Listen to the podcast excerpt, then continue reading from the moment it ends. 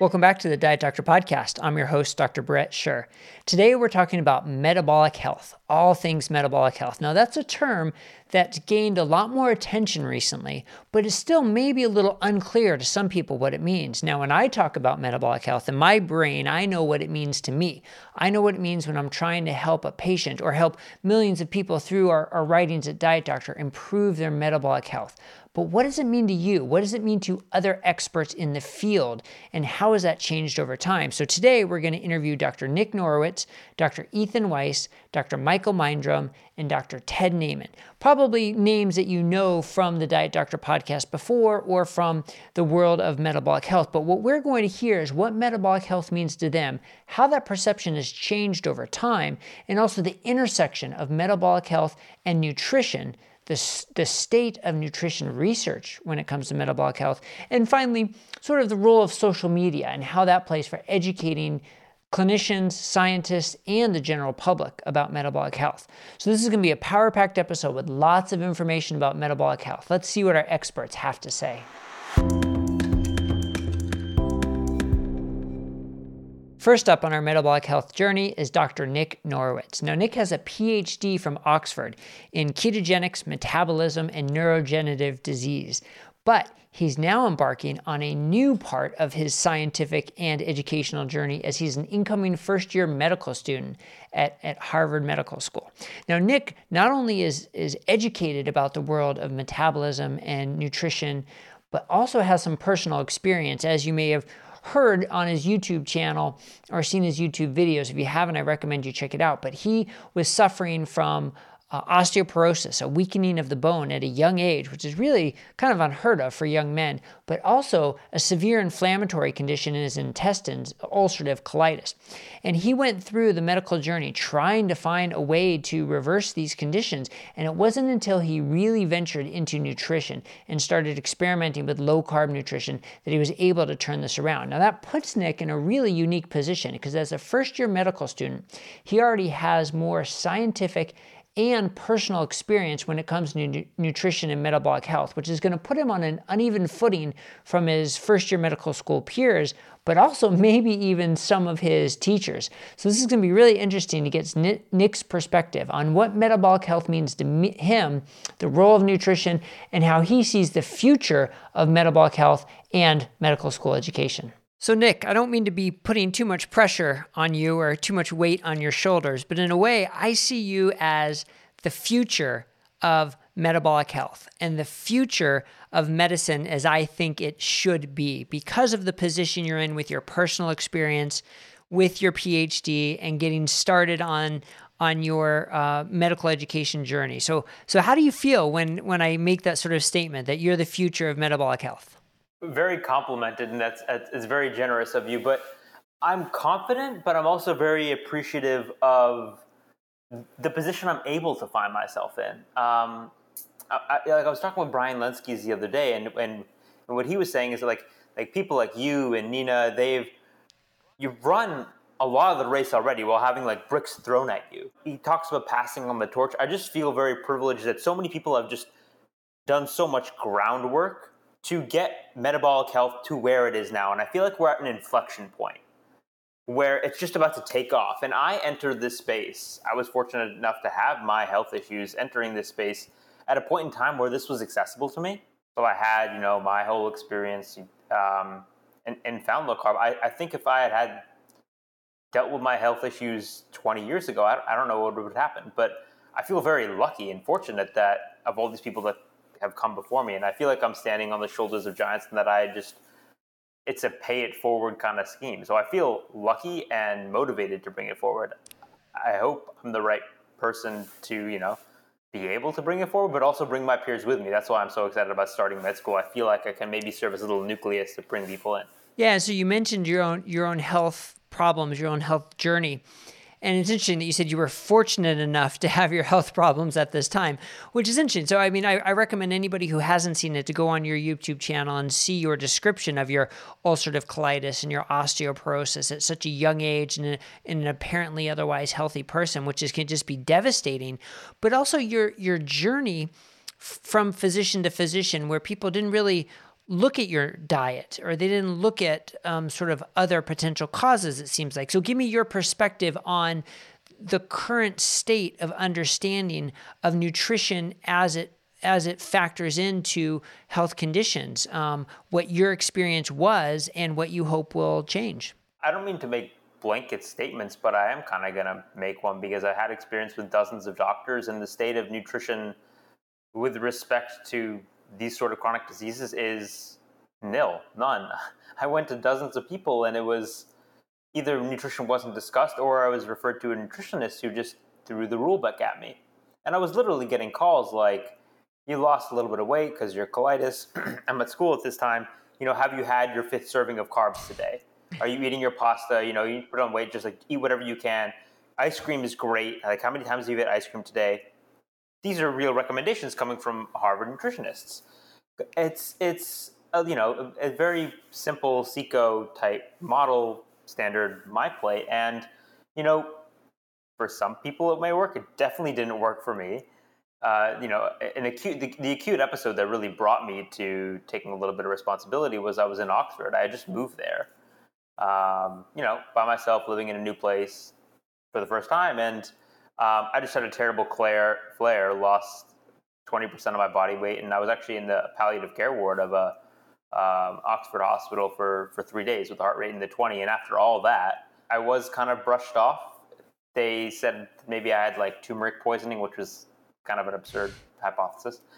So, so is it a flare of your a flare of your ulcerative colitis, and the palliative palliative care ward is where people go like when they're sort of about to die. I mean, is that what? My heart rate was in the 20. well, the thing that shook me is it was the first time I ever experienced death because people two people died while I was Oof. there, and people were running around with with dementia, and I couldn't sleep because the monitor wouldn't stop beeping if my heart rate went below 30. There was no way to turn off the alert, and it kept going below. So I didn't sleep for like three days, and after all that, I'm just like, I just need to get out of here. Did you think you were going to die? I mean, did you think, oh my God, did, like you had to face your own mortality at that moment? It only came to my mind kind of after the fact. In the moment, it's one of those. I guess I just didn't really imagine it as a possibility. Plus, I was just feeling really crappy. But eh, after the fact, that that's when I'm like, wait, this was a. It was an awakening for me. It was two, you know, the last straw that broke the camel's back, and I remember getting back from that episode and laying in bed. And after like laying in bed for a day, I just thought, this is it. I don't really have a way out. I'm a little bit hopeless. And that's what drove me to start digging into the literature and taking what I consider to be extreme measures and really experimenting with diet. I had no expectation, but I had nothing to lose. Mm-hmm. And one of the last things that I came to was, you know, a low carb diet. And when I tried it out, for me, everything just clicked. Like literally within a week it was absurd. I was um, I was home for the time being, and like markers of inflammation in my stool for my ulcerative colitis called calprotectin dropped from three times high normal to less than like like low low, and then it just stayed there. And I came off my medications, and it's never come back. It's never been an issue.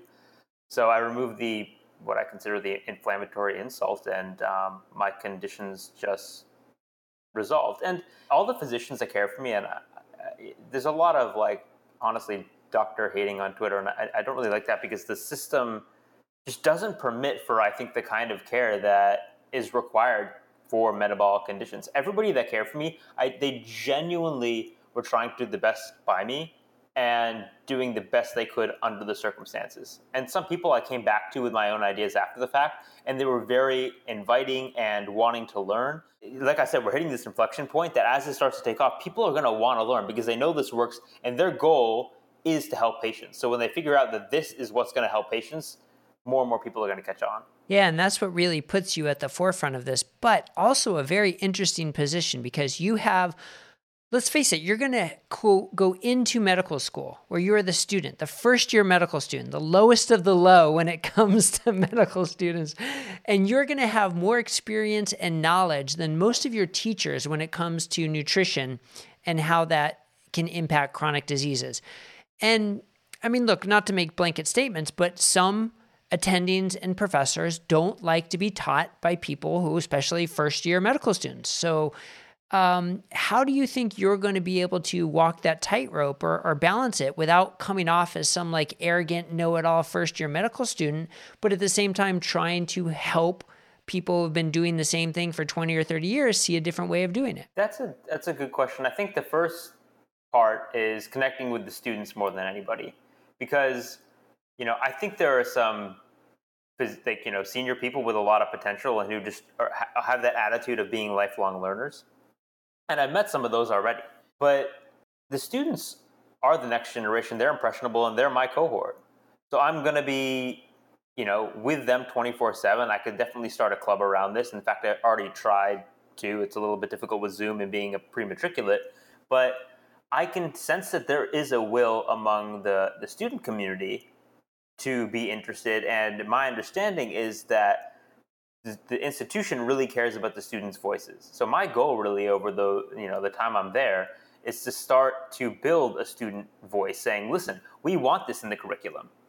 This is important. This is the future," and um, and take it from there. As for accessing my professors, I think it's just about asking the right questions to the right people. Um, just in general, and I'm sure you know this, it's like when people aren't ready to hear something there's no way you're gonna to teach it to them. Um, and so selecting the right people that are actually maybe receptive to knowledge. Not all professors might be, and, and, and then so I'll pick and choose my battles. But for those people who are receptive, I'll come with data and say, you know, what do you think about this? I won't just make, you know, you know, evangelical claims as, as much as sometimes there's that, that urge. But, you know, if something's taught in lecture, I'll find the right paper to like inquire about, you know, you said this, but I, you know, I read this here. What do you think about this piece of data? They can't get angry at me from bringing up data and asking a question. So yeah. I'll appreciate my place as bottom of the totem pole. I actually kind of like being there. But it, it is interesting because on the one hand, I mean that's a that's a great response about the way to make it more of a question and engage your fellow students. I, I think that's a great approach. So on the one hand, you're at the bottom of the totem pole, but on the other hand, you come in with a PhD. So a PhD in uh, in ketogenics and neuroscience. And so you have the experience of how to interpret scientific evidence more than your average first year medical students and possibly more than your average attending physician too if someone who's just super busy you know clinically and not spending so much time on the research so um, what is your impression on the current state of the scientific evidence not just like the US guidelines but the the scientific, you know, um, disease based institutions like the American Heart Association, the ADA, um, the, the quality of the scientific evidence that they use to make their recommendations? Honestly, based on my personal experience, having this information thrown at me as a patient, um, and also in collaborating with physicians at Harvard and, and, and knowing kind of what they know and what questions they ask, I think it's, it's insufficient and, and poor, quite honestly. Like I said, I think the tide is turning in that there's a lot of open mindedness actually towards um, different interventions for metabolic health, not trying to generate a quote balanced diet, one size fits all. Let's just kind of get every piece in there so we're covering all our bases, but thinking more appropriately and mechanistically about what makes sense for a given condition. You know, when I go to to talk to physicians. And although the status quo right now for diabetes care is titrate your insulin to your carbs, when you say, look, diabetes is a disease of high glucose and high insulin, so doesn't it make sense to minimize, you know, dietary glucose intake and also minimize, you know, hyperinsulinemia or reduce hyperinsulinemia? And most would agree yes. And when you show them the data um, that shows, say, a low carb intervention can Uh, you know, reverse diabetes are like, oh, this is interesting. I don't know why we're not doing this. Now, you've probably heard the term metabolic health. It's certainly a term I like to use a lot because it means something to me about my patients or about you becoming healthy in a specific way. But what exactly does it mean? Let's find out by asking our experts here what they think about metabolic health, how they define it, and how that definition has changed over time, because it may be eye opening about what it means to you and what it might mean for the future. Let's get some interesting answers from our experts. We're talking about metabolic diseases and metabolic health, but we probably should take a step back and actually define what that is. So, how do you define metabolic health? It depends what perspective you're coming from. If you're coming from the perspective, um, someone like me, who has dealt with a health condition, and I think a lot of people have, that's a large minority, if not a majority, then achieving metabolic health is going beyond just coming back to the baseline of zero and absence of disease. It's like when I think metabolic health, this is just what emotionally comes to mind. It was that transition point between going from having no hope to figuring out this is kind of something that works to having hope and understanding look, if I address core pathologies of disease, then it's just an excel like it's a, a continually improving future. When I talk to um, like clients who I work with, the mental shift I try to have in their mind is that like nutrition is an ever evolving n equals one journey where you get to experiment in yourself and continually improve. So right now we're in a state in healthcare where you think about diseases like cardiovascular disease and diabetes and Alzheimer's, and people just think it's a downward slope. Like you are where you are, and you kind of want to slow the downward slope, but it is a downward slope.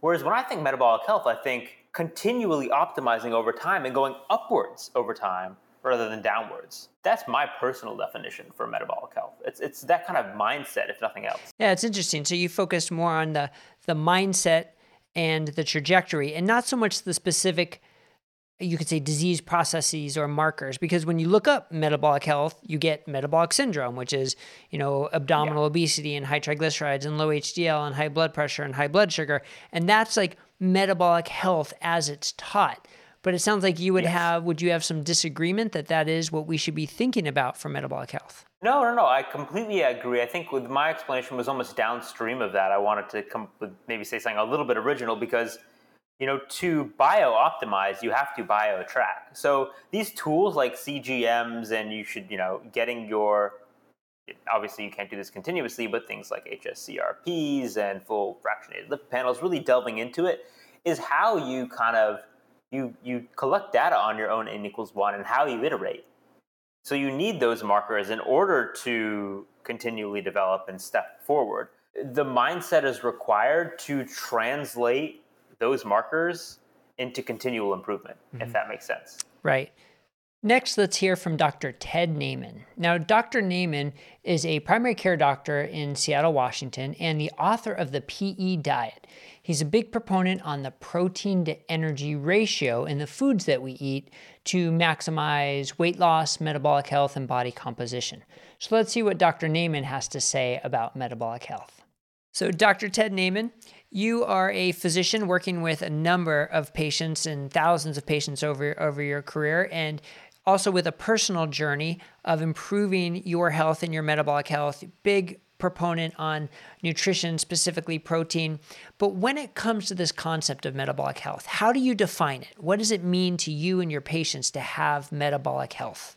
For me, metabolic health, it's really driven by body composition, is having enough lean mass and low enough fat mass that you can basically deal with any incoming energy or any incoming macronutrients. If you if you eat fat, you have plenty of room to store it in your fat cells. If you eat glucose, you have plenty of room to store it in your skeletal muscle, which is your main disposal site for glucose. So I think that metabolic health comes from having enough lean mass that you can dispose of glucose and enough room in your fat cells that you can dispose of fat. So, you know, if you eat carbs and fat, no problem. Your fat cells just suck the triglycerides right out of your bloodstream on the very first pass because they're fairly small. And your muscles just suck the glucose right out of your bloodstream because they're um, they have plenty of storage space and they're large and they're mostly empty. And so for me, it's really all about body composition. You want your fat cells to be not over full or maybe half empty. You want uh, tons of skeletal muscle so you can dispose of glucose and it's really just having higher lean mass and lower fat mass, honestly. So, what's your go to form of measurement to help your patients quantify where their body composition is and to, to track whether they're making progress or not with their lifestyle? My very favorite actual measurement is waist to height ratio. So you measure your waist at the belly button. You know, first thing in the morning after you use the bathroom, abdomen fully relaxed, you just measure your waist circumference at the belly button. You divide that by your height, and your waist should be less than half of your height. Um, if your waist is over more than half your height, you probably have too much visceral fat. This means you're over fat. You've run out of storage space in your subcutaneous fat, and now you're storing fat in the visceral area of the abdomen, which means you're basically insulin resistant. And the more, the bigger your waist circumference is, the more over fat you are, and the higher your fasting insulin is going to be, and your triglycerides. And you're going to have metabolic syndrome with high blood pressure and low HDL and prediabetes. And then you're going to be diabetic. And you're basically go, sliding down this slippery slope of metabolic disaster. So it really comes down to leanness and waist to height ratio is my very favorite. Uh, second favorite is just how you look in the mirror. You know, that's a really great, really great way of telling how insulin sensitive you are. And uh, so, you know, basically how you look and your waist to height ratio. Next, let's hear from Michael Mindrum. Dr. Mindrum is a general internal medicine physician who did his medical school in Louisville, Kentucky, and then his residency in University of Vermont, and now practices in Canada, where he's been for the past 13 years. And he's definitely had sort of a transition in how he sees metabolic health. And now his practice focuses on diabetes and obesity, which you'll hear him say sort of he was not very big on or very excited about when he first started practice. He thought it was very cookbook and sort of boring, but this sort of reawakening of what metabolic health means changed how he does his practice. And you you can find him on Twitter at Michael Mindrum, M I C H A E L M I N D R U M. And we talk about social media as well with him, which you'll hear. And I think you'll appreciate his perspective um, on that because it's a little bit different than what you get a lot of the time. So, Dr. Mindrum, you've been in practice for 13 years, and I'm sure there's been a progression in your thought process. Um, how you see the science, how you treat patients. So, tell us about how you see and how you define metabolic health, what it means to you, what it means how you see your patients, and how has that changed over time in your practice? Well, that's an awesome question. Um, you know, I, I was trained as a general internist uh, when I went through medical school, out in training. And when I got out in practice, to be honest, I didn't think too much about uh, lifestyle. And this was, you know, soon after I got out of residency. Um, I there's so much to learn in medical school. They're just about the pathophysiology of disease, the medications. It's a whole new language. And we didn't get taught much about lifestyle or nutrition. And so when I got out into practice, um, I, I, was an internist doing primary care um, in Vermont at that time. And a lot of, of course, patients with diabetes in my practice. And I would refer them to the dietitian, to the diabetes center I really saw myself as the person to manage their medications, um, try to get their A1C to target, and and I remember back now thinking, you know, A1C of six point eight, you know, that's that's great. Is that really diabetes? You know, do we do we really need to add other therapies? Nobody likes taking medications, and I, you know, I kind of thought about diabetes as a bit of um, just uninspiring uh, kind of cookbook uh, medicine, and I I I had a lot of mm. at the time um, sense of futility about lifestyle that that weight management yeah. uh, was a bit futile, and and to just stay in my lane at that time, and um, so that that was kind of like the the backdrop, and I and to be honest, I had a lot of the the bias and stigma that other people in in the public have that that obesity or, or complications of obesity were in some ways things people brought on themselves. And uh, so I, I feel embarrassed about that now and, and doing my best to change that narrative. It sounds like you were, you, you, you use the word yourself, you're sort of pessimistic and, and really down on, on nutrition as a therapy. Um, and your your view of metabolic health changed as your view of nutrition changed. So, mm-hmm. um, if if you were advising, you know, a medical student starting medical school now, uh, what kind of advice would you give them about nutritional science, how to learn nutritional science, and how to learn how to use nutrition to help their patients and help people improve their metabolic health? With nutrition, it happened for me, and I think it's happened to a number of other people where you see firsthand, either in yourself or in your patients, the the real significant change that can happen through lifestyle. And um, so, one with a medical student, I'd, I'd have them connect with a physician that understands lifestyle interventions and nutrition and so that they can see the impact it can have on patients. Uh, for me, it was uh, one of my first kind of, it was five years ago, and I think we all have the kind of like that patient zero. Um, sometimes that's ourselves, but sometimes it's clinical practice. And I had somebody that came back three months after a visit after I prescribed a bunch of medications, and I saw their A1C had dropped like a rock. Uh, their blood pressure was perfect, and I thought, you know, I patted myself on the back about how good my drugs had done. And he said, "Oh, I didn't fill any of your prescriptions." so I was like, "What? What did you do?" And he, you know, I, you know, I cut the carbs, and and I didn't know what a carbohydrate was really at that time. Um, and I thought, well, he'll be back in a few months, and we'll we'll start the medications. Uh, but that got me reading a fair bit, and you know, I encountered some of the, the the books from thought leaders in the field, and reading and reading, and and then met a couple people that were, you know, either uh, they were just at wits end in terms of caring for their diabetes, and you know, uh, I I said, how about I learn about this nutritional strategy with you, and we'll do this together. We can get biased by early clinical experience, but one patient uh, within a few months, you know, came back without insulin. Then a couple months later, we'd stopped her heartburn medications, or blood pressure medications, her inhalers, her NSAIDs. Um, and so just a dramatic change where her med list went from 12 to 1 and she felt incredibly better and she gave me a hug and i can't tell you in diabetes how often i've gotten a hug before and that kind of thing starts feeling you know like man, there's something to this. And so then seeing it kind of repetitively happen, I, I really started pinching myself where, where you could see people who hate being on insulin are suffering with hypoglycemia and hyperglycemia uh, come back just feeling markedly better. Uh, so I, th- I, think you get infected by that and um, and I, and inspired by it, but by the patient stories and experiences. And and so the, the books are, and the research is one thing, but being on the having that clinical experience is another. So I think to a medical student, it's like saying, "Hey, this really matters. Yeah, so that's interesting, you know, to, to help them learn by the patient experiences that they haven't had yet, right? Because they're medical mm-hmm. students. So to get that experience and see the power, and that really, I think that really does help people shift their orientation. Like you said, and I was in the same boat as you about pessimistic about lifestyle changes until you see it work and you realize the mm-hmm. message matters and what we're telling people matters.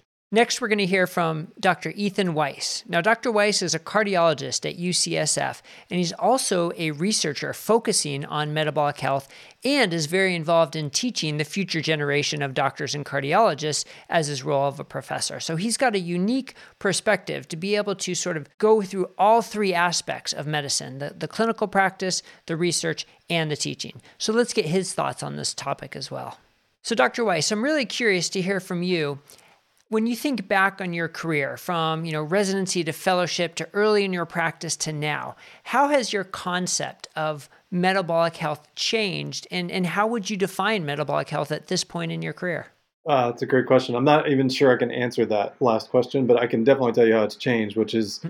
i didn't even really think about it probably uh, until i mean other than the, the sort of i was appreciated obviously the concept of diabetes, of type 2 diabetes and obesity, but I didn't really think about metabolic health. In fact, uh, when my lab became interested in studying m- some models of mouse fatty liver disease, uh, which was in 2008, 2009, I had never heard of NASH before. So that sort of puts it in perspective of how much my own personal education has changed over the past 10, uh, 10 plus years. So, uh, yeah, I don't think I really started to pay any attention probably until then. So that really points to, I'd say, a fault in the in the whole medical system and the education system and sort of teaching of metabolic health. So now you're sort of intimately involved in this educational system. Um, so what do you think should and is changing for how we discuss metabolic health with you know budding physicians and medical students and so forth? I think there's been a, a trend over the past ten plus years to to have more conversations about general lifestyle issues, whether that's nutrition or exercise. And I also think there's been a push towards trying to consider and, and emphasize within medical education how to enable and empower patients to be able to help themselves independent of whatever it is that we might do in the form of a prescription or a surgery or a procedure or something like that. So I do think that there's been a movement that way. I'm also probably biased because I live in Northern California where there's a tremendous amount of emphasis on on lifestyle and people here are generally fairly healthy and want to stay that way. Yeah. Do you think it's it's complicated though teaching nutritional uh, nutrition as medicine to uh, medical students and two physicians because there's such a wide range of what nutrition is and diff- different people have such strong opinions. So, what do you see as sort of like the pitfalls and the ways to overcome them for teaching nutrition as an intervention for metabolic health? That's another great question. I, I think the biggest pitfall is probably the biggest pitfall within nutrition science, which is that the quality is sort of very spotty. And so I think this, the thing to begin with when tr- teaching nutrition, whether it's to a medical student or to anybody else, even a layperson, is to kind of begin by setting expectations for what we're looking at, and to begin to give people a, a, some sort of uh, ability to wade through all of the noise, right? I mean, if you take the example, and we may have talked about this one before because it's just such an obvious one, but take the advan- example of eggs, and you know you can find a different publication on either how eggs are going to kill you or make you live forever pretty much any other day. And so I think maybe the most important thing is to be able to arm people to begin to be able to decipher all of this information they're getting and give them some framework for sort of well what what is evidence and what evidence do we start with and what matters and what matters more? And obviously we all aspire to have gold standard level evidence in the form of you know randomized trials but that doesn't exist very often in nutrition yet hopefully. Uh, so again it's like giving people the idea that like this is what we're going to do with this you know with the information we have this is how we make sense of it. Yeah so that's a great example. So you know let's role play. A patient comes to you and says doc i just read this study that eggs are going to kill me but i love having a couple eggs you know a few times a week. What should i do? Yeah. So i i get that question a fair amount. And i would say to the to a patient which is probably the same thing i would say to anyone else is look there's a lot of noise in the nutritional epidemiology of eggs. There's never been a randomized controlled trial of you know giving somebody an egg. Even if we did give somebody an egg in a controlled feeding study, we'd be looking at some surrogate outcome like you know cholesterol. We wouldn't be looking at an outcome like a heart attack or a stroke or somebody dying. So let's put it all in context. But within the world of nutritional epi, which we all agree is fraught with a lot of potential confounding issues and variables, and it's just you know imperfect science but even if you take it as being directionally accurate, the magnitude of risk associated with an egg in either direction, whether it's a benefit or a harm, is minuscule. So what I tell people is, look, for the most part, if you're eating a reasonable number of eggs, like I have some patients who like to eat 30 or 40 eggs a week. I, I would caution those people that, you know, let's at least kind of see what happens with your biomarkers, right? I mean, if you're going to eat that many eggs, I think let's at least keep an eye on things. But for an average person who wants to have, you know, one to two eggs every few days, you know, on average of what seven to ten eggs a week, I, I tell them that it's it's likely to be har- relatively harmless. What do you think needs to change about the way we teach nutrition, both to whether it's medical students or just the general public? What do we need to change in our message about nutrition and health? First thing would be the importance of protein percentage in the diet. I think that's probably the most important factor of all. I think that uh, overshadows, you know, low carb versus low fat, plant versus animal. I think protein percentage of the diet is probably the single biggest lever anyone has to improve body composition, higher lean mass, lower fat mass, higher satiety per calorie protein percent. Is really not highlighted the way it should be in my opinion. The other thing i don't think we highlight enough is the addictive nature of high energy density carbs and fats together. You can take uh, any kind of human junk food pizza donuts cookies candy bars you can feed it to any omnivore mammal and immediately just fatten it up completely. I, I, in the lab they just feed human junk food to rats to make these hugely obesogenic rats. And it's so powerful. It, really isn't talked about enough, I don't think. This specific combination where the protein is low and the carbs and fats are very high, and uh, high energy density carb and fat together drives overeating mercilessly and will basically make any mammal fat. It's just a fact. So when it comes to eating more protein, the obvious answer is more than most people currently are eating. But do you have a goal in mind, a percentage or grams per day or gram per kilo? Is there something in your mind that you say this is our goal? Uh, yeah, absolutely. So, you know, prior to the uh, last 50 years of the global diabetes epidemic, protein was maybe 15% of human calories, but we slipped down to about 12.5% uh, protein by calories in the US, and it's been a disaster. Uh, obesogenic rat chow is down at about 10% protein, so we've almost reached that low point. Uh, if you look at people who've lost a lot of weight and kept it off long term successfully, they're usually up to at least 20% protein. And if you look at worldwide hunter gatherer macronutrient estimates, they're at about 33% protein. Um, your bodybuilders are up at around 40% protein. So I think it's re- you really can look at this scale. And I think your average person, if they're trying to achieve some sort of body recomposition, higher lean mass, lower fat mass, I think 30% would be a really good goal. We have studies showing that if you can get humans to 30% of their calories from protein, you will see a 100% reversal of prediabetes, even though people are eating as much as they want. And that's a huge big deal now that 52% of adult Americans are pre-diabetic or diabetic. So for me, 30% would be a really good goal. Um, you know, for most people who are trying to recomp.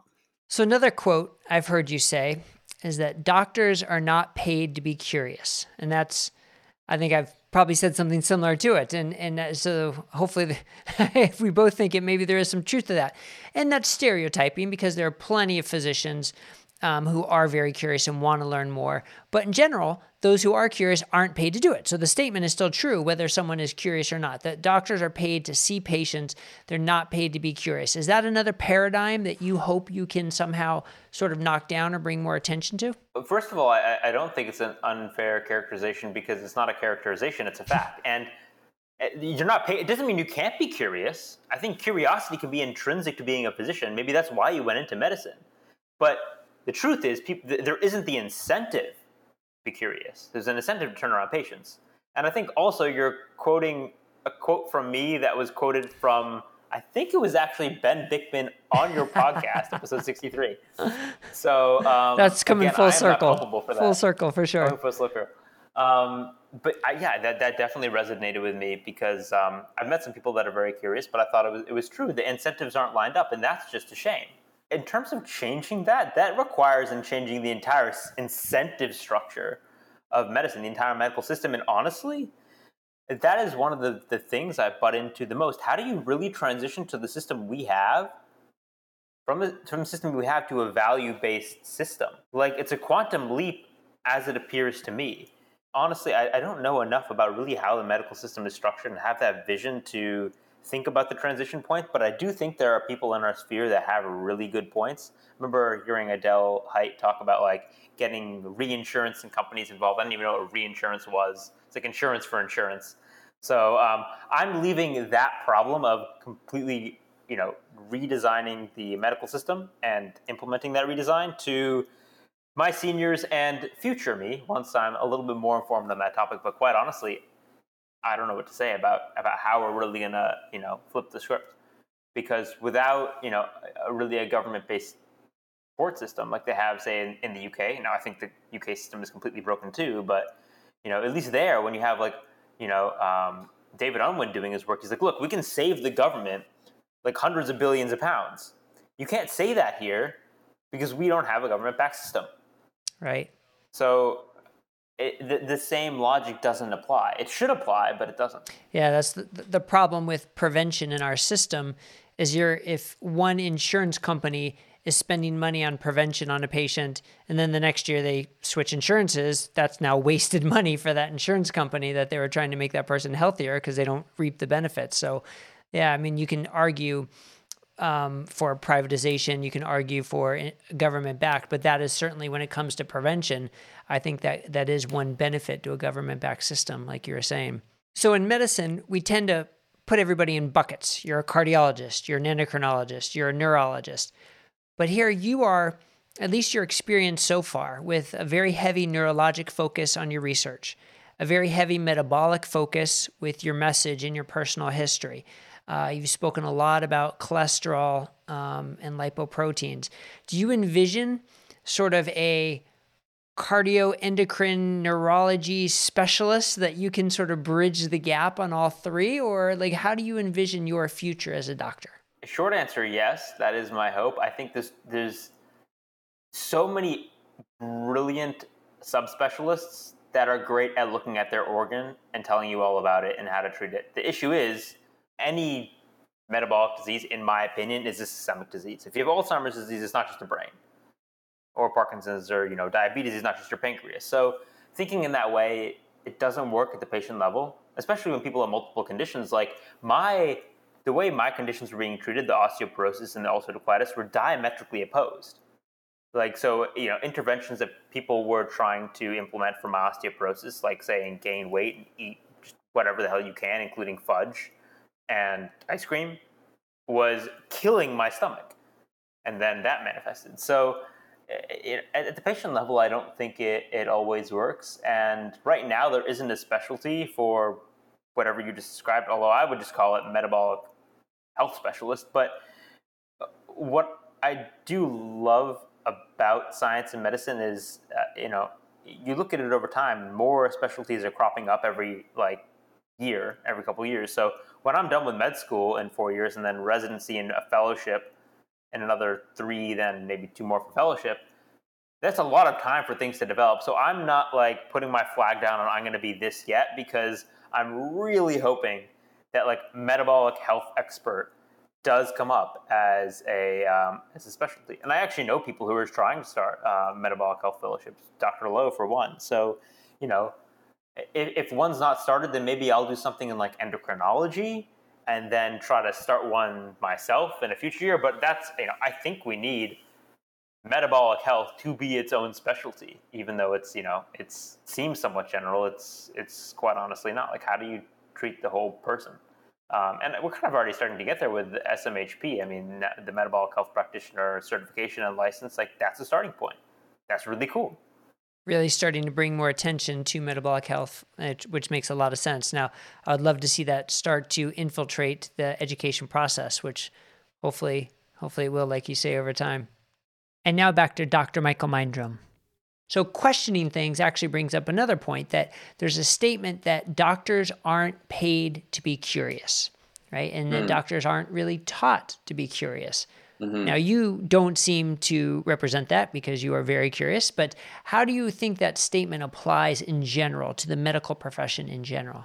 Our education early on, and it might be changing with uh, small group learning, and and uh, back in back in my education, it was like the old school, uh, learned by a fire hose, and you you know multiple hours of just consuming information and trying to regurgitate it and um, the critical thinking skills aren't aren't applied there. And many of us feel creativity and and just thinking about things. There's not time for it, and it's not encouraged. You could ask your attending questions, but you try not to ask things they don't know. Um, and you certainly don't want to say, "Hey, I think you're wrong about this." Probably for many of us, either if you get the bug early and are lucky enough to really get hooked by something, early in the career and then can delve into it, that's one thing. Others, I think, like myself, get once kind of medicine becomes more comfortable, uh, you come across something like metabolism or insulin resistance or hyperinsulinemia and see how lifestyle happens. And then, you know, I, have I've got by this point in my career, I, I can understand most of all most of the things I encounter clinically. So there's room to start reading about things. The job of the physician's misunderstood um, as well in the nutrition space. I'll, I'll give you one example: is um, people that read a lot about, say, LDL cholesterol, who aren't physicians. They could very well know a lot more about LDL cholesterol than their, their family physician or internist. We have guidelines, for instance, um, that work most of the time, and we have calculators and and we can talk about it. Does understanding how LDL cholesterol moves through the system and uh, help clinically for most physicians? they probably don't need to get into the nitty gritty, but then they could be, um, you know, criticized for not knowing, you know, that a layperson could know more about that than their family doctor. And so I, I think it's a bit unfair. Like you, you'd have to sit in a family doctor's seat for a day to recognize how much expertise is there and how many domains they're working with, how many hats they wear, um, and the full breadth of medicine that they're practicing. And then it, it might make sense that they haven't gone down the, the deep hole to understand all the particular specifics. Yeah, that's a really interesting example about LDL um, because it highlights how we teach guideline based medicine, which, as you say, works maybe for the average or for the majority, but we're not taught when it doesn't work. We're not mm-hmm. taught you know to examine what falls outside the guidelines or maybe isn't covered by the guidelines and needs a different perspective and that's where these you know citizen scientists these curious individuals outside of medicine bring up some very good points mm-hmm. um, that i think medicine needs to listen to but you're right it's hard to listen to all that because if you're getting it for ldl you're probably also getting it for how do you treat low back pain and how do you treat mm-hmm. headaches and how do you mm-hmm. you know you have got algorithms for everything but then there's also people who fall outside the algorithm and Absolutely. so that's where I, that's where i think maybe the curiosity needs to come into play but you bring up a good point. You can't be I mean it's exhausting to be that curious about everything and to and to dive into everything, especially when you've got a panel full of patients. So it's it's a good point to to take the perspective of the primary care doctor, but at the same time it can help the doctor's practice to be curious and to learn. So we have to strike that balance. So I, I don't know if there's an answer, but you know, how do you strike that balance? I, I think, you know, at the beginning, learning medicine is so stressful um, there, there's so much to learn that the curiosity, I, I have to learn more. I, have always been curious, so I, I, I, love this part. Like if a, if a patient, and I think it's maybe a personality thing too. So if a patient brings up something new or has a different angle on it, I love just hearing about where they got that idea and, and so forth. So whether it's personality or um, you know who who goes into, I, I think lot, most physicians are curious it, just might get stamped out of us a bit. Another topic here is the use of social media channels to educate people, which is very different than the use of scientific papers and research or learning in medical school. You are developing a YouTube channel, um, which is already getting quite a bit of popularity. You are writing a book, which at the time of this recording will be out in, in a month or two. What do you think of the responsibilities for people on social media and writing books to be completely based in science and completely trustworthy? And how does the public know who to trust and who not to trust on these basically unregulated venues? That's a tricky one on a lot of levels because um, just thinking about the scientific rigor, for example, everything you say in social media is not going to hit the level of nuance you want it to say. When I put out a tweet, it is not reflecting the 10,000 word like paper I, you know, want to write on this topic. And so there are some people who it's going to reach and it's going to be like a means to an end thing where, you know, the intention that I had came through and they got what they needed to and they maybe can implement it. Then there's going to be somewhere else in the Twitter sphere who's going to grab that and say, but you missed this, this, and this point. and they're dead right. And then you have to respond and to engage those people. So walking the line between, you know, advocating a message that is simple enough without, um, you know, misrepresenting the data, it's it's really difficult. And you actually, I, I want to give you credit because I think you, there's some people that are really stellar at this. You're really stellar at this. Ben Bikman's really stellar at this. And I remember when I was corresponding with you a little bit about my book, a point you made um, about the limitations of literature was I was kind of omega 6 bashing, which, quite honestly, you know, I, I don't think is entirely fair. I think I was drinking a lot of the Twitter Kool Aid, so to speak. And there's a lot of omega 6 bashing on, on Twitter, secondary to you know, negative speak, which I think is justified about like processed seed oils in, in westernized culture. But that's not necessarily the same as omega 6 as a category of, of nutrient. And so that's just one example of, you know, finding that little bit of, of nuance. I'm now trying to be better, uh, you know, aware of when I am drinking the Twitter Kool Aid, when I am um, just of my messaging, because I think it's a difficult thing.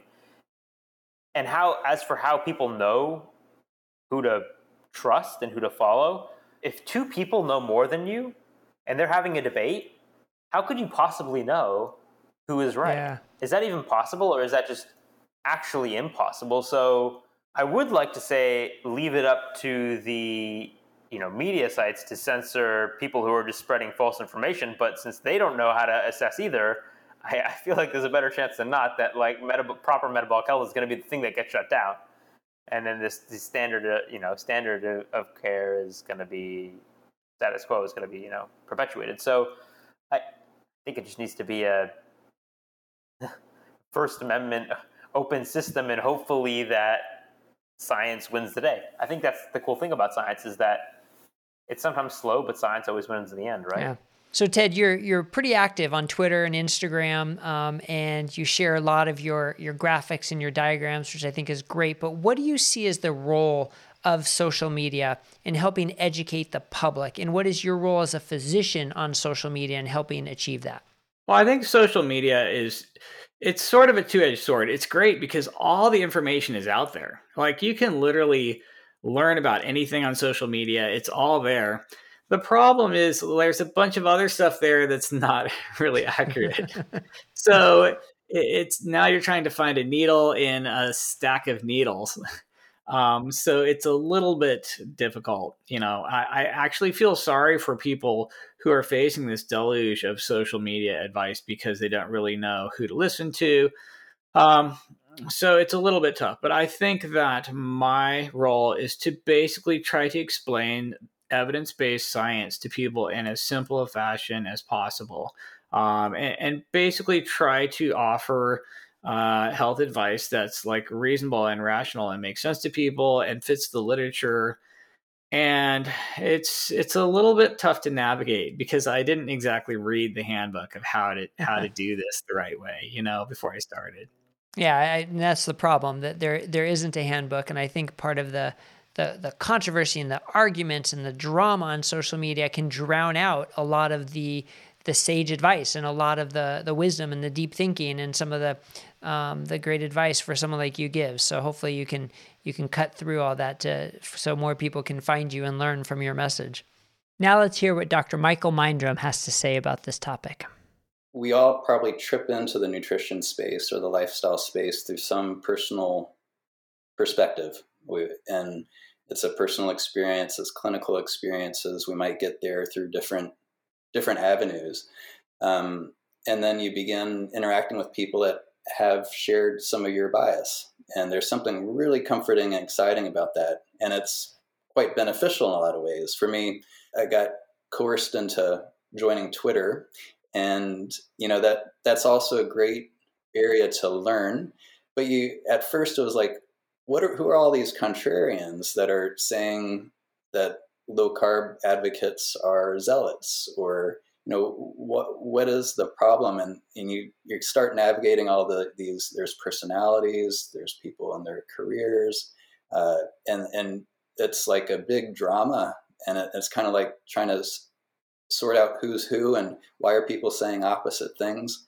And i think the positive there is that it it does kind of hone one's like critical thinking if they want to about okay is is there a different way of looking at this um, and some of the people that I thought were real uh, jerks on Twitter or, or just naysayers are people I respect more than anybody now. And I, I kind of get where they're coming from. It, it's exciting, there's drama, um, but there's also a role for sensibility and staying uh, kind of trying to keep an even view, a bit of being a bit dispassionate at the same time about, you know, what does the science say? Can we look at this differently? Could I understand this person's perspective better? Yeah, and you you certainly lead the example for that. You lead by example with that. But like you said, there's a lot that we agree on, but it seems like social media focuses so much on what we disagree on. And you use the word drama because there is a lot of drama. And my concern is that people just get swept up in that and get swept up in the arguing and the ad mm-hmm. hominem mm-hmm. attacks and the. But I think you you summed it up nicely that the civility um, respecting the people, but maybe questioning the idea, um, mm-hmm. intellectual mm-hmm. curiosity. That's that's what we need more of, and I think I think you summed yeah. that up very well for for social media, and you and you represent it. And now let's hear from Dr. Ethan Weiss. It's very hard to wade through the noise uh, on a on a medium like Twitter. I mean, I, I just don't know if you were a layperson. I just don't know how you'd approach kind of figuring out who here is credible and reliable and who's not. And some people, as you know, are extremely adept at persuasion uh, and and could convince you. You know, look, you don't have to go very far to look what's happened in the history of humans, even recent history of humans, with with things like, uh, you know, I mean, I hate to use this example because it's extreme, but like Jim Jones was able to convince 700 and some odd people to drink cyanide. So I think it's easy. You have to basically be able to kind of separate out what's um, the message from the messenger, because sometimes the messengers can be very persuasive, uh, and yet they're peddling messages that are either unfounded or flat out wrong in some cases. So I, I, I worry I do worry about this. And nutrition is one of these rare things where everybody experiences nutrition every day and everybody's got their strong feelings about it. And it can be very difficult to kind of change somebody's mind and maybe not even advisable to try to change somebody's mind. I mean, people are very attached to their to their ideas. I, you know, I found found this firsthand when we published our, our paper on, on time restricted eating, and there were so many people who got you know really angry at the result and at me, and and and the reason was that they said, "Well, this works for me," and and I had a hard time explaining that I wasn't saying it doesn't work for you. I'm sure it did work for you. It worked for me, but that doesn't mean that it works for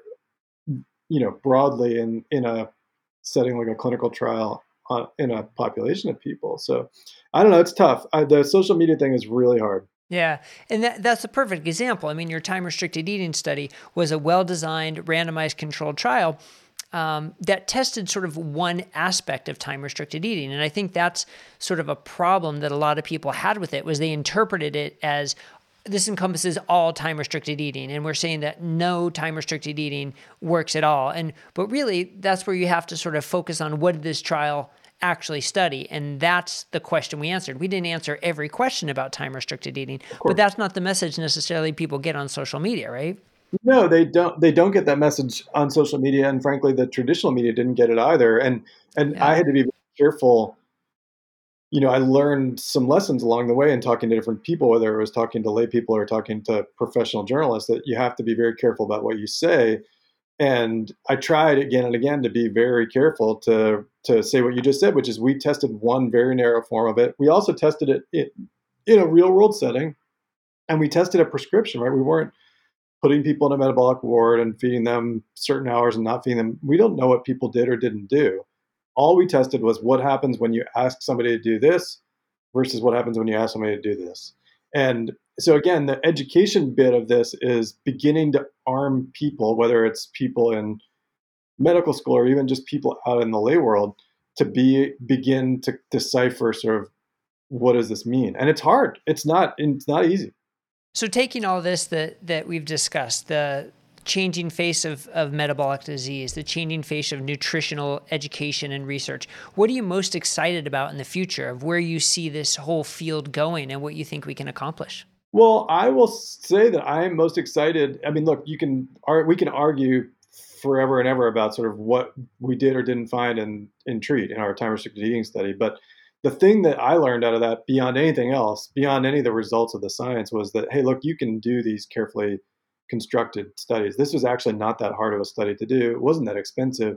So I'm excited about that opportunity we all have to begin to actually build up a foundation of knowledge and evidence that we can then use to kind of come back to people and say, hey, look, here, this actually supports doing things this way or it supports that this will have a favorable impact on X, Y, or Z. Whereas I think a lot of what we're doing now today in practice is based on not much other than sort of opinion or, you know, this plausibly could make sense based on a cell culture experiment, which to me is like, you know, absolute crap. Right? Like so many people were so mad at me about the time restricted eating thing because they were like, well, autophagy. And I mean, I mean, literally, like I had the word autophagy appear in my you know timeline or in, in a conversation 375 times. And i don't think maybe two of those people even knew what that word means. So um, anyway that's my my point is i think i'm excited by the opportunity we all have to be able to do good science. And we have some new stuff coming and it'll i think you know again that this is maybe even coincident with covid. We we're now learning that we can do well done nutrition scientific experiments even in people at home and uh, without you know sort of the really really complicated expense of having to bring them into a clinical research center or even a, admitting them to a metabolic ward so i'm hopeful about that excited about that can you give us any teasers or foreshadowing on what you're working on that may be coming down the road? Uh, yeah, we've got a paper that's coming out. I don't know when this is going to come out, but we have a paper that's coming out hopefully soon. We, we submitted the manuscript. Uh, and it was a clinical trial that we did. It's registered and published. Actually, the protocol is published. It was for this company that I advised or co-founded called Keyto, which is basically we tested this um, program that we have, which is a ketogenic diet that we use a uh, feedback that people get you can get from a breath sensor that sort of enables, I think, knowledge and behavior change. So this is sort of a freestanding low carbohydrate diet program, uh, and we tested that head to head against against Weight Watchers, which is sort of one of the most you know prominent direct consumer weight management companies, and um, everyone. So it was a randomized trial. It was about 150 people. It was 12 weeks, and uh, we actually ha- have extended it or pre-specified we would extend it to 20, extend it to 24 and then to 48 weeks. But we have the 12 week data all wrapped up and ready to go. We did lipids. We sent everybody a scale. Um, we you know, basically you got randomized. You got either downloaded the Weight Watchers app or you downloaded the Keyto app, and you were off to the races. And so um, those results are coming out soon. What were the main outcome measures? The main outcome was change in weight.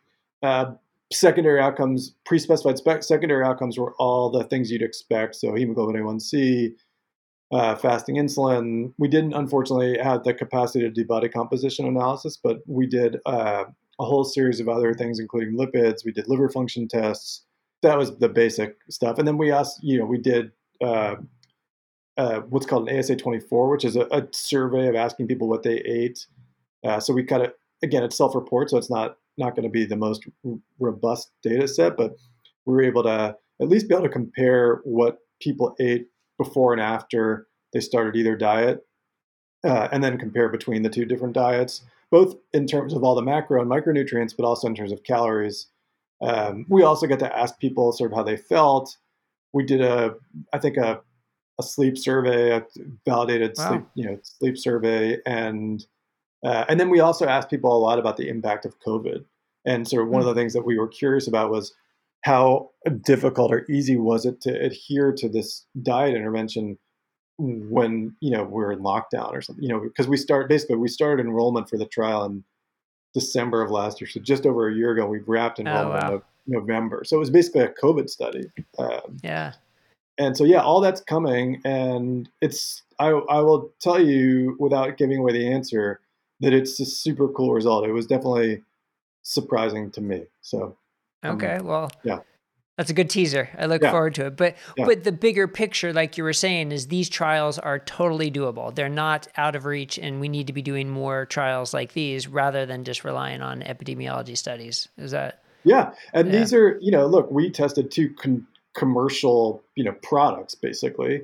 Uh, it made it easy because it didn't we didn't have to build anything, right? We they were already built, so we were able to just assign people to one of these two things, but it it was a entirely virtual, you know, trial. So people never we never touched people. In fact, we didn't. They were enrolled for technical purposes. They were enrolled only in California, but they were enrolled all throughout the state of California. So they never came in person. They went and got their bloods drawn at a local Quest diagnostic center, and then everything else was done in home. So, and again, we didn't design it with COVID in mind because COVID didn't exist when we started. Right. But it sure was a great way to run a trial during a pandemic. Yeah. Yeah. The sort of uh, opportune timing, I guess, and, and shows your ability to sort of pivot and take advantage of that. But yeah, so there's the, the results of the trial, and then there's what it represents for future trials. So I think that's important. So, what are the take homes that we can walk away from these interviews with? Well, I think the first thing, it was amazing to understand how the concept of metabolic health has changed for pretty much everybody over time, and how for people who have been practicing medicine for a while, it wasn't even really thought of or discussed as, a, as an important concept back in training or in early practice for a lot of them. And the role of nutrition for metabolic health was even less of a discussion. So now we can clearly see how that's changed. And I think that's so encouraging because with the more discussions about metabolic health, and especially for the nutritional interventions for metabolic health, it definitely it, shows a potential bright future. So that we're not going to see any more of these studies like the one showing 88% of all Americans were metabolically unhealthy. That's just unacceptable, and that is an absolute failure of the medical institution. So now hearing from Dr. Mindrum and Dr. Weiss uh, and, and, and Dr. Naiman that, that that trend is clearly changing. Certainly for the people we interviewed, and hopefully for the future generations like Dr. Norwitz and all the doctors to come.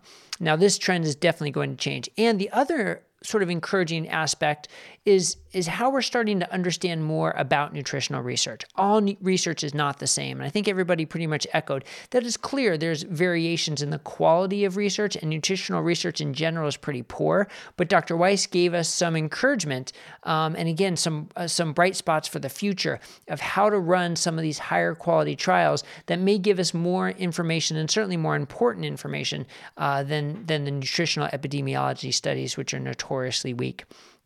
Now, the other factor that was really interesting in these discussions is the role of social media, right? Because not everybody's going to get their education from their doctor. A lot of people are turning towards social media, and you can see how how uh, confusing it is. A lot of people were saying, I, I don't know what to recommend for social media. But if I were to sum it up, I'd say I think the keys are to focus on the people who discuss the ideas, the people who are open to other ideas beyond their own, and try and focus more on the facts. And I know that's a that's a tough topic when it comes to that's a tough word when it comes to these topics. But that focus on the issues because the people who are focusing on the issues and less about personalities and attacking each other, I think that's where the best discussions happen. And I highly recommend following any of the people who are interviewed on this podcast because that's part of why I sought them out because they focus on ideas. They they're deep thinkers. They like to um, talk about the issues and they don't get caught up in the noise of social media.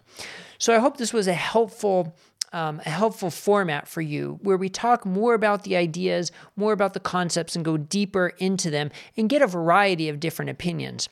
Uh, so please leave us some comments if you think this was helpful, because we can definitely do more of this type of format on the Diet Doctor podcast to, to show different opinions, eh, but where the common ground is and where there are some differences that we can work on for the future, and hopefully help you walk away with a stronger base of knowledge of what it means to be healthy and how you can improve your own health. So, thanks a lot, everybody, and we'll see you next time on the Diet Doctor Podcast.